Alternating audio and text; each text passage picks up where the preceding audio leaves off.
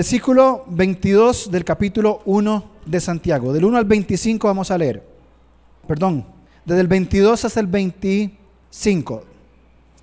Dice, pero sed hacedores de la palabra y no tan solamente oidores, engañándoos a vosotros mismos. Porque si alguno es oidor de la palabra, pero no hacedor de ella, este es semejante al hombre que considera en un espejo su rostro natural. Porque él se considera a sí mismo y se va, y luego olvida cómo era. Mas el que mira atentamente en la perfecta ley, la de la libertad, y persevera en ella, no siendo oidor olvidadizo, sino hacedor de la obra, éste será bienaventurado en todo lo que hace. Santiago continúa entonces hablándonos en cuanto a que una fe viviente va a obedecer a la palabra de Dios. Y, estamos entendiendo, como Erwin decía, la obediencia es la respuesta en amor que damos a, las situaciones de la vida y cómo el Señor nos indica de vivir para Él. Entonces, en pruebas, sufrimientos, tentaciones, ya tenemos la capacidad de responder porque oímos la palabra de Dios. Pero Santiago va a darnos una segunda perspectiva y es llevar a la práctica la palabra de Dios. Bien, ahora, es muy importante lo que Santiago nos viene diciendo acá, versículo 22, pero ser hacedores. Bien, hay un pero, hay un pero, y este pero nos marca una necesaria pausa para reflexionar y dar un pequeño paso más. Esto implica el engaño de oír y no hacer. Eso es un engaño. Ahora, déjeme decirle algo, querido hermano. El enemigo está satisfecho que usted, que usted y yo vengamos cada domingo, oigamos todo lo que tenemos que oír y después nos vayamos y como si nada pasara. Oímos y no entendemos. Oímos y no respondemos. Oímos y no obedecemos. Entonces, la pregunta es, ¿de qué sirve? La pregunta es, ¿y qué? Oímos, excelente. ¿Y? ¿Y qué después? Ahora, muy interesantemente, esta palabra hacedor, cuando uno, uno la lee en español, es como extraña, ¿verdad? Sean hacedores. Esta palabra no se usa en nuestro diario español. Pero, yendo a los textos originales, la palabra literalmente, ¿saben qué significa? Poeta. Es un poeta. Tenemos a un poeta aquí con nosotros, a don Guillermo, que ya nos ha deleitado muchas veces con sus, con sus poesías. Y la palabra hacedor literalmente significa quien produce textos literarios usualmente en forma de poesía. Entonces Santiago dice, dejen de escuchar, bueno, perdón, sigan escuchando y ahora que están escuchando, hagan de su vida una poesía. Vamos a Juan capítulo 1, por favor en Juan capítulo 1, y creo que, bueno, estamos en el Buenos Días en Juan, ¿verdad? Volvimos a las andadas del, Buenos Días por, por WhatsApp, y dice 1.1, en el principio era el logos, la palabra, bien, el discurso, ¿sí? Acá Juan nos enseña que Jesucristo es el discurso del Padre.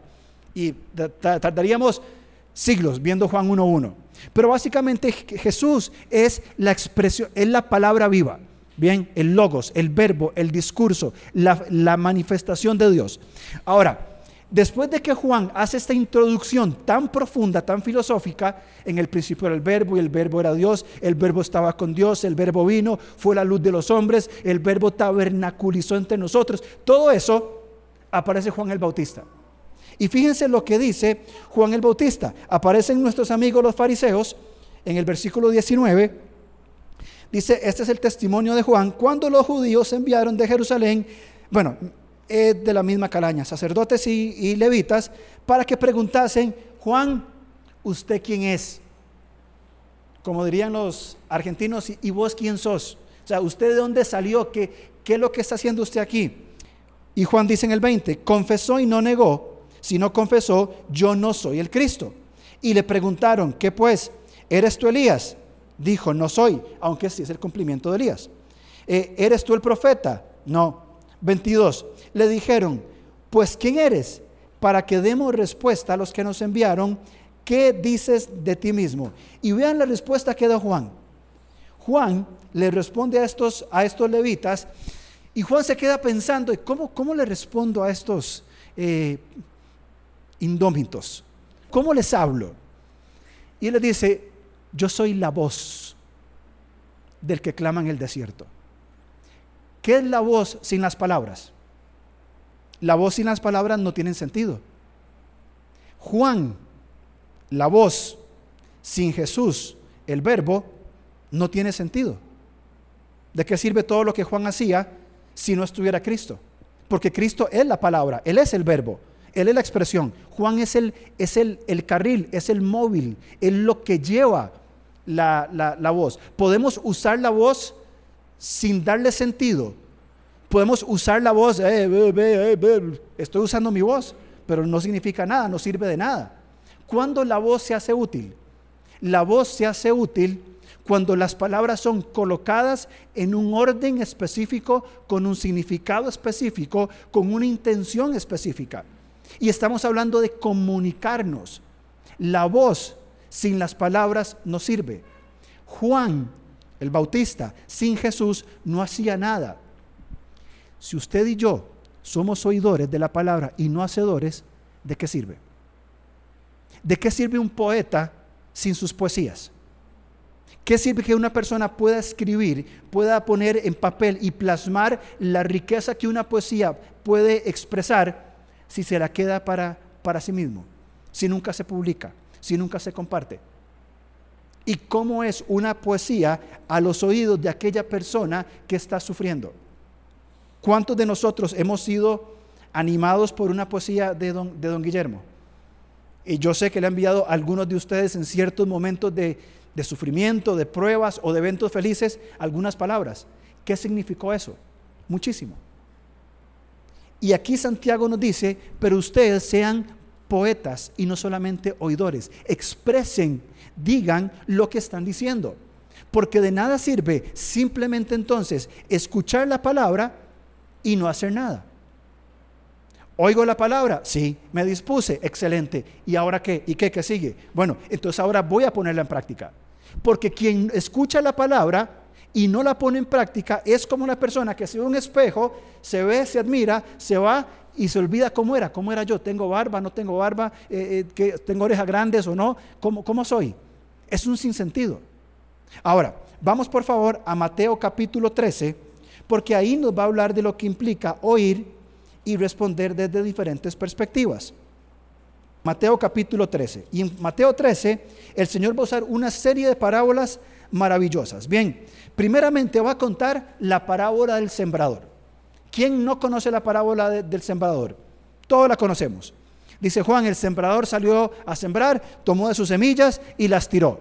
Cuando el sembrador saca las semillas y las tira, algunas caen junto al camino, otras caen entre piedras, otras caen entre espinos y otras caen en buena tierra.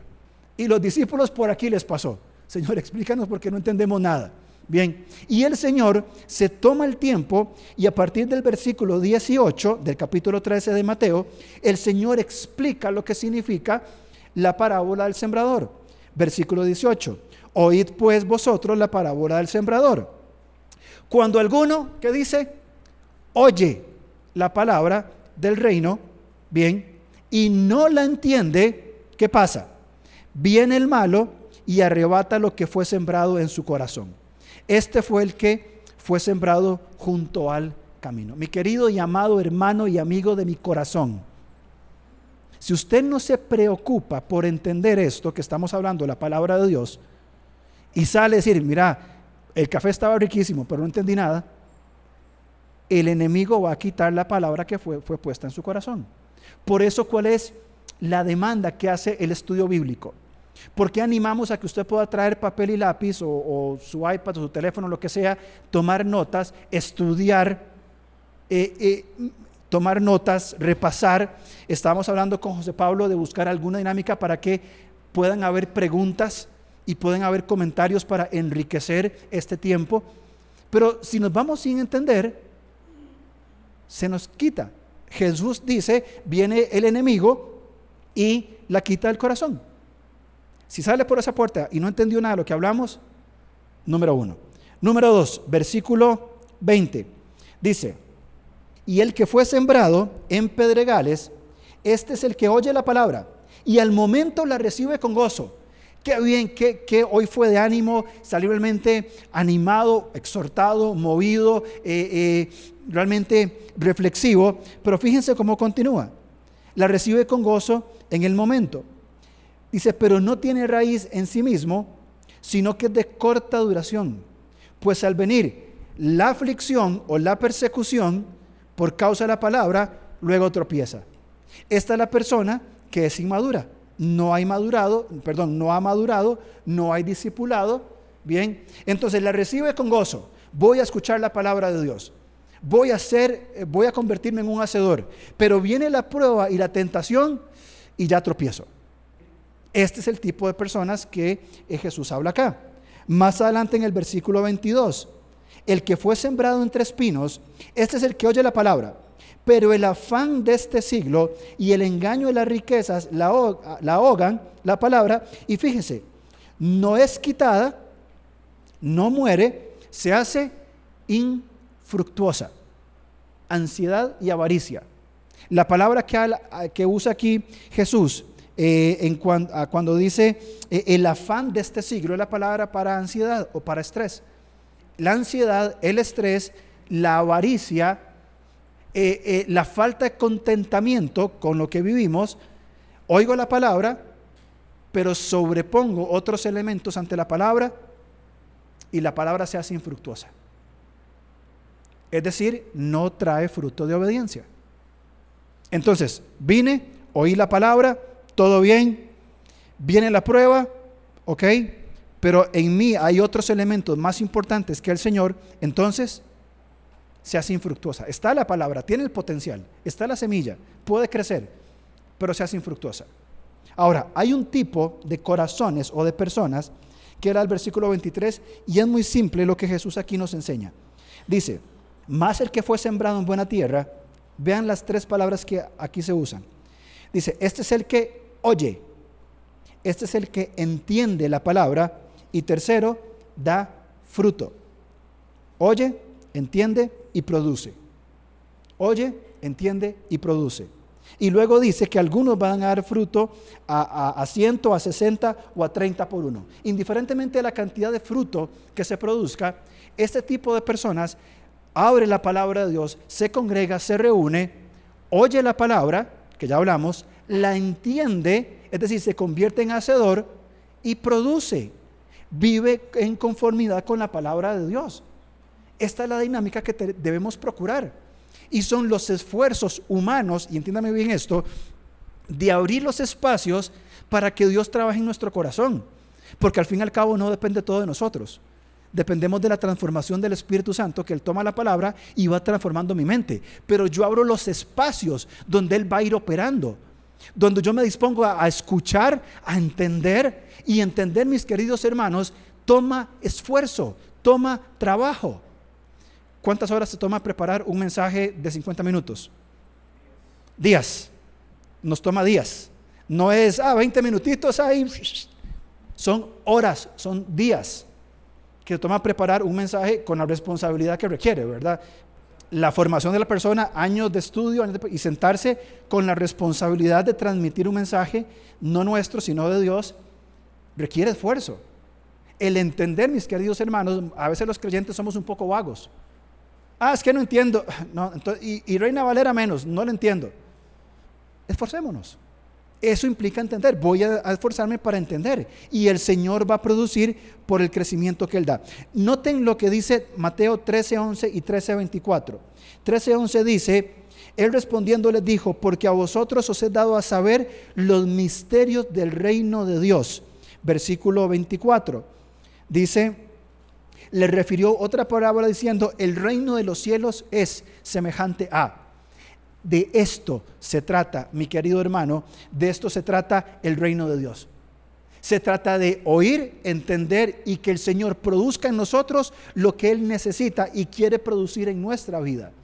No se trata de otras cosas, porque la transformación de todo un país, de toda una comunidad, no pasa por grandes eventos, magnos, macros. ¿Sabe dónde pasa? Cuando el creyente contristado por su pecado, cuando el creyente que ha sufrido por las pruebas, por las circunstancias, por lo que nos pasa en la vida, se postra delante de Dios, abre su palabra y en su intimidad le responde en oración. Ahí comienzan los cambios. Porque no es un cambio externo, no es de números, no es de apariencias, es del corazón. Y ese creyente que comienza poquito a poco en un proceso que toma años, si no toda la vida, vamos siendo paulatinamente transformados. Y cuando yo voy siendo transformado, viene otro al lado mío y juntos nos ayudamos en la transformación. Por eso la necesidad de la comunidad. Y de pronto se incorpora otro y otro, todos rencos, todos pecadores, todos sufrientes, pero llevándonos adelante unos a otros. Ahí el Señor es donde opera. No en lo macro, no en el super grande de todas las cosas, en la intimidad nuestra con el Señor. Cuando el creyente toma su palabra, lee, oye, entiende y produce. Primera Corintios habla de que nosotros crecemos con el crecimiento que Dios da. Bien, no con nuestro crecimiento. Entonces Santiago realmente nos exhorta y nos mueve a que seamos personas, seamos poetas de, de su palabra. Volvamos por favor a Santiago versículo 25, dice, más el que mira atentamente a la perfecta ley, la de la libertad, y persevera en ella, no siendo un oidor olvidadizo, sino otra vez un poeta, un hacedor de la obra, este será bienaventurado en todo lo que hace. En todo lo que hace. Indiferentemente de dónde esté y quién lo que sea, es una persona que presta, Dani, pasamos porfa, que presta atención y persevera, se esfuerza, avanza, bien, y desarrolla una fe sólida, una fe completa. Entonces, terminamos con algunas cosas en los versículos 26 al 28. Una fe viviente oye la palabra. Una fe viviente, de acuerdo a lo que hemos estudiado en este segundo tiempo, lleva a la práctica la palabra de Dios. Y una fe viviente practica la verdadera religión. La palabra religión significa religar o volver a unir. Y son los intentos de unir a Dios con el hombre. Y las religiones que existen, sea cual sea, en su intento más, más esencial es conectar a Dios con el hombre. Ahora, nosotros, y Timoteo nos enseña que hay un solo mediador entre Dios y los hombres. ¿Quién? Jesucristo hombre. Él es el único mediador entre Dios y los hombres. Es decir, usted y yo estamos separados, o la persona que no ha puesto su confianza en Cristo está separado de Dios, ¿bien? Y lo que espera para esta persona es simplemente una vida sin propósito, una vida en condenación, porque aún persiste en su pecado. Viendo Dios la condición del hombre pecador, ¿qué hace Dios? Dios envía a su Hijo Jesucristo. Y Él lo envía siendo Dios, tomó forma de hombre, vivió en este mundo por 33, 34 años, bien, una vida perfecta. Hizo milagros, hizo todo lo que hizo, pero ese, fue, ese no fue su fin. Su propósito era morir y resucitar. ¿Para qué resucitar? Para que todo aquel que en Él cree no se pierda, mas tenga vida eterna. Dios entiende lo que implica la religión porque Él envió a su Hijo Jesucristo a morir en una cruz y resucitar para que todo aquel pecador perdido que cree por la fe ponga su confianza en Él y que ahora vuelva a estar conectado, ligado, religado con Dios por la fe, basado en qué? No en la religión que salva o la otra denominación que dice, sino en la persona de Cristo Jesús. Él es el único mediador entre Dios y los hombres. Y, es, y sin el mediador, usted y yo estamos condenados por siempre condenados en esta vida y condenados por la eternidad. Pero cuando estamos en el mediador, en Cristo, en Él somos pecadores perdonados por gracia y en procesos de transformación.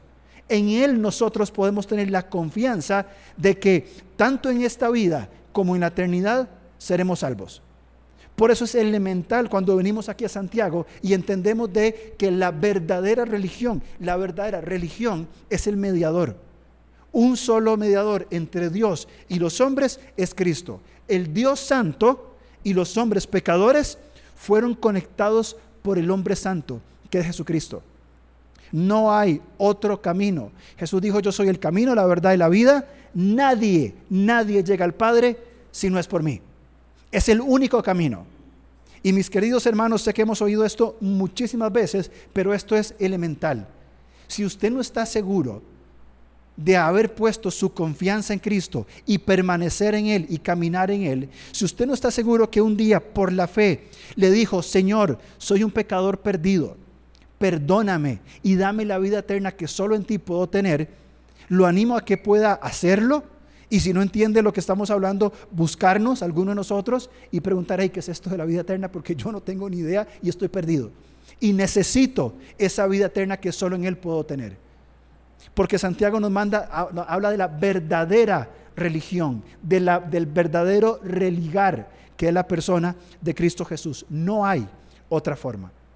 Santiago dice entonces en el versículo 26, si alguno se cree religioso entre vosotros y no refrena su lengua, sino que engaña su corazón, la religión del tal es vana. La falsa religión, bien, eh, pasamos porfa, dos.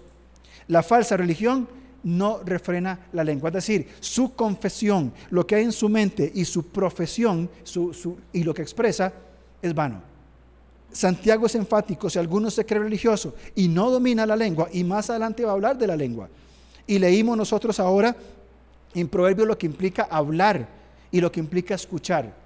La religión del tal es falsa. Cuando la religión es de palabra, cuando mi profesión es de palabra, no sirve, porque es en hecho y en verdad.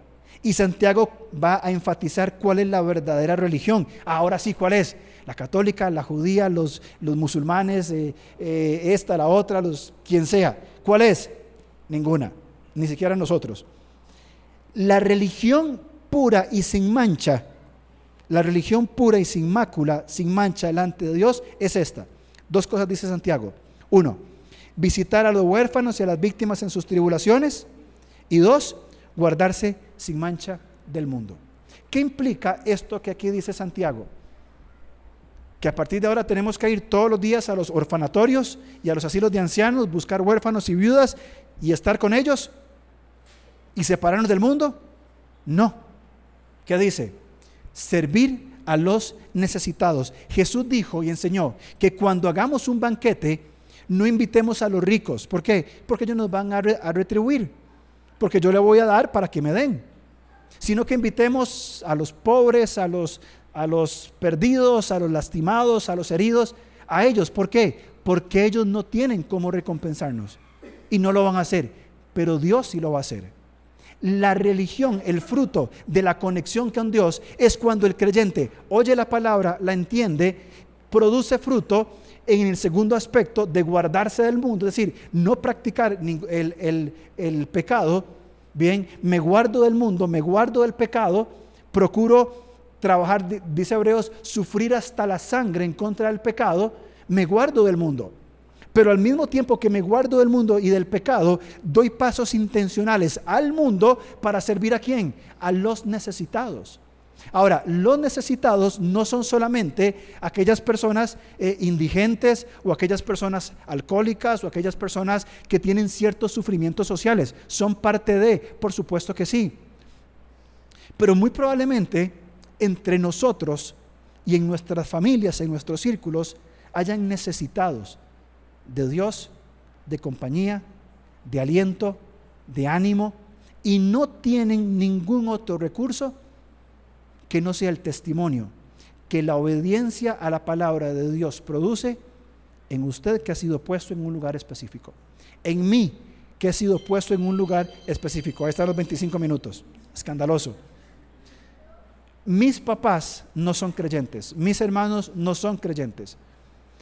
Ellos no van a venir aquí, muy probablemente que no. El único testimonio, la única Biblia que van a leer, ¿saben cuál es? Mi vida la de mi esposa y la de mis hijas. Es la única. Y de otra manera, si mi vida no refleja de servir, ellos no tienen necesidad económica, no tienen necesidades, tienen muchas necesidades emocionales, muchas necesidades de otros tipos, pero ellos no ocupan que yo les lleve arroz y frijoles. Ellos ocupan que yo llegue y esté presente con ellos y les muestre quién es el Señor. Esa es la verdadera religión. que nosotros mientras nos guardamos del mundo y estamos en proceso de oír la palabra, entenderla y que el Señor produzca el fruto, dar un testimonio para aquellos que no le conocen a Él. Más que defender una u otra religión, una u otra denominación y aferrarnos al pensamiento limitado de una u otra religión, denominación, práctica, lo que sea. Es la transformación que Dios produce en el creyente que escucha, obedece y, y vive de acuerdo a la palabra de Dios. Aún y sobre todo en medio de pruebas, sufrimientos y tribulaciones. Porque qué fácil, mis queridos hermanos, es amar a Dios cuando todo está bien. Qué fácil. Cuando todo está perfecto, qué lindo leo la Biblia, oro, cantamos, aleluya, alabamos, facilísimo. Pero cuando estamos sufriendo en pruebas, en nuestra salud, nuestra economía, nuestras relaciones, nuestra salud emocional, nuestra salud mental, los problemas dentro de la iglesia, los hermanos, eh, el, pecado. Ahí cuando cuesta, ahí es cuando verdaderamente podemos disponernos para oír, entender y producir en la palabra de Dios. De otra manera no va a pasar. ¿Qué respuesta vamos a dar a Dios ahora? Una fe viviente escucha la palabra de Dios, practica la palabra de Dios y practica la verdadera religión. Termino con esto. La verdadera religión no es solamente la declaración de mis palabras, sino la congruencia con mis acciones. Eso requiere fe y obediencia. Y a eso estamos llamados nosotros en esta, en esta mañana.